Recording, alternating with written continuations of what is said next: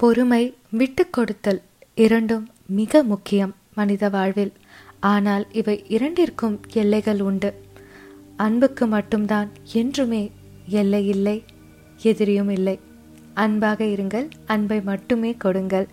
Hi hello எல்லோருக்கும் வணக்கம். Welcome to feel alive இனியோட குட்டி ஸ்டோரிக்குள்ளே போகலாமா ஒரு ஊரில் ஒரு ஞானி இருந்தாராம். அவரை ஊருக்குள்ளே வந்திருக்காரு அப்படின்னு தெரிஞ்ச உடனே அவரை சந்திக்கிறதுக்காக ஒரு மனிதன் போயிட்டு அவர்கிட்ட கேட்டாராம் ஐயா உங்களை பார்த்ததில் எனக்கு ரொம்பவே சந்தோஷமாக இருக்குது ஞானம் அப்படிங்கிறது என்ன ஐயா? அப்படின்னு சொல்லிட்டு அந்த மனிதர் ஞானியை பார்த்து கேட்டாராம். அதுக்கு ஞானி பதில் சொன்னாராம் எந்த ஒரு மனிதன் வந்து சந்தோஷமாக அவன் லைஃப்பில் சில விஷயம் நடக்கும்போது ரொம்ப அதை பார்த்து சந்தோஷப்படாமல் துக்கம் வரும்போது அதை பார்த்து சோர்ந்து போகாமல் இருக்கிறானோ அதுதான் வந்து மனித வாழ்க்கையில் அவன் அடைஞ்ச உண்மையான ஞானமாக இருக்க முடியும் அப்படின்னு அந்த ஞானி சொன்னாராம். அதுக்கு இந்த மனிதர் கேட்டாராம் உங்களுக்கு எப்படி இந்த ஞானம் வந்ததுன்னு எனக்கு கொஞ்சம் சொல்ல முடியுமா? அப்படின்னு சொல்லி கேட்டதும் ஞானி சொன்னாராம் அவரை கொஞ்ச நேரம் அப்படியே பார்த்துட்டு கண்டிப்பாக நான் உனக்கு சொல்கிறேன் நாளைக்கு என்னை வந்து ஆசிரமத்தில் பாரு அப்படின்னு சொல்லி அவர் அனுப்பிட்டாராம். காலையில் விடிஞ்சதும் விடியாததுமா முதல் விஷயமா அந்த மனிதர் திருப்பி ஞானியை பார்த்து ஐயா நீங்கள் சொன்ன மாதிரி நான் இன்னைக்கு காலையிலேயே வந்துட்டேன். இந்த ஞானத்தை எப்படி அடையிறதுன்னு எனக்கு கொஞ்சம் சொல்லுங்களேன் அப்படின்னு சொன்னாராம். அவர் ஒரு இடத்த காமிச்சு இந்த மனிதர் அந்த இடத்துல போய் உட்கார சொன்னாராங்க. அவரும் உட்காந்துட்டு இருக்கும்போது அந்த வழியாக ஒரு கழுதை போச்சான் அதோட முதுகில் அழுக்கு துணியெல்லாம் சுமந்துக்கிட்டு அந்த கழுதை நடந்து போச்சான் நம்ம ஞானி சொன்னாரா ஐயா இங்கே வாங்க. இந்த கழுதையை பார்த்து தான் நான் அந்த பக்குவத்தை அடைஞ்சேன். எனக்கு ஞானம் இந்த கழுதையை பார்த்து தான் வந்தது அப்படின்னு சொல்லிட்டு சொன்னாராம். அந்த மனிதருக்கு எதுவுமே புரியலையா? ஞானியை பார்த்துட்டு என்னையா சொல்கிறீங்க கழுதையை பார்த்தா உங்களுக்கு ஞானம் வந்ததுன்னு சொல்கிறீங்க அப்படின்னு சொன்னாராம். ஆமாம் இதே கழுதையை பார்த்தது எனக்கு ஞானம் வந்தது அப்படின்னு. எப்படின்னு எனக்கு புரியலங்கய்யா. எனக்கு கொஞ்சம் சொல்ல முடியுமா எப்படின்னு? அப்படின்னு அந்த மனிதர் கேட்டதும் ஞானி சொன்னாராம். இதே இடத்துல சாயங்காலம் வரைக்கும் பொறுமையாக காத்துருங்க. சாயங்காலம் வந்து உங்களுக்கு நான் திரும்பவும் விளக்குறேன் அப்படின்னு சொன்னாராம்.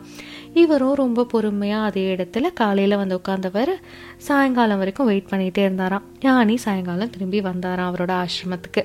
வந்துட்டு திருப்பி அந்த கழுதை வந்து அதோட முதுகில் இருந்த அழுக்கு துணியெல்லாம் வந்து அந்த செலவைக்காரரை துவைச்சு சுத்தம் பண்ணி வெள்ளை வெள்ளையேர்னு மடித்து அதே கழுதையோட முதுகில் வச்சு திருப்பி கூட்டிகிட்டு வந்துட்டு இருந்தாராம். உடனே இந்த மனிதர் என்ன பண்ணாரா ஞானிக்கிட்ட போய் ஐயா அந்த கழுதை திருப்பி வந்துருச்சு அப்படின்னு சொன்னாராம். எப்படி உங்களுக்கு இந்த கழுதையை பார்த்து ஞானம் வந்தது? அப்படின்னு அவர் பொறுமை இழந்து போய் கொஞ்சம் கோபமாக ஞானிக்கிட்ட கேட்டுட்டாராம். அதுக்கு ஞானி சொன்னாராம் காலையில் நீங்கள் பார்க்கும்போது இந்த கழுத்தையோட முதுகில் அழுக்கு துணியெல்லாம் சுமந்துட்டு போச்சு. அப்போவும் எப்படி போச்சோ அதே மாதிரி தான் துணியெல்லாம் வெளுத்து வெள்ளை வெள்ளையேர்னு அதோட முதுகில் அதெல்லாம் மடித்து துவைச்சி திருப்பி கொண்டு வரும்போதும் அதே மாதிரி தான் அந்த கழுதையும் வந்தது. இப்படி தான் மனிதர்களோட வாழ்க்கையிலையும் துன்பம் வந்தாலும் சரி இன்பம் வந்தாலும் சரி அதை ஒரே மனநிலைமையோட யார் ஏற்றுக்கிறாங்களோ அதுதான் சிறந்த ஞானம். ஸோ அதே மாதிரி அந்த ஞானத்தை யார் நமக்கு கொடுக்குறாங்க அப்படிங்கிறது முக்கியம் கிடையாது. அப்படிங்கிற விஷயத்தையும் தெளிவாக அந்த ஞானி அந்த மனிதருக்கு விளக்கினாராம். அதாவது ஒரு கழுதைக்கிட்ட இருந்தால் உங்களுக்கு ஞானம் வந்தது. அப்படின்னு நினச்ச விஷயத்தையும் முறையடிக்கிற மாதிரி அந்த ஞானி சொன்னாராம் யாருக்கிட்ட இருந்து எப்போ நமக்கு ஞானம் கிடைக்குது அப்படிங்கிறது முக்கியம் கிடையாது. நமக்கு ஞானம் கிடைக்கிறதா அப்படிங்கிறது தான் முக்கியம். அதே மாதிரி எவன் ஒருவன் மகிழ்ச்சியான நேரத்தில் மிகவும் உற்சாகம் கொள்ளாமல் இருக்கிறானோ துயரம் வரும் நேரத்தில் துவண்டு போகாமல் இருக்கிறானோ எல்லா விஷயங்களையும் சமமாக காண்கிறானோ அவனே வாழ்க்கையில் பக்குவமும் ஞானமும் அடைந்த மனிதனாக திகழ்கிறான் அப்படிங்கிறது தான் இந்த கதையோட கருத்து. இந்த குட்டி கதை உங்கள் மனசை தொட்டிருக்கோன்னு நான் நம்புகிறேன் மீண்டும் நாளை வேறு ஒரு குட்டி கதையோட உங்களை நான் மீட் பண்ணுறேன் அதுவரை உங்கள் நான்.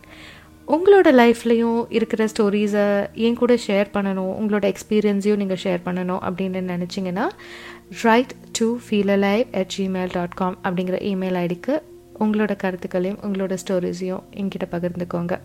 நம்மளோட நெக்ஸ்ட் பாட்காஸ்ட்டில் அதை நீங்கள் கேட்பீங்க தேங்க்யூ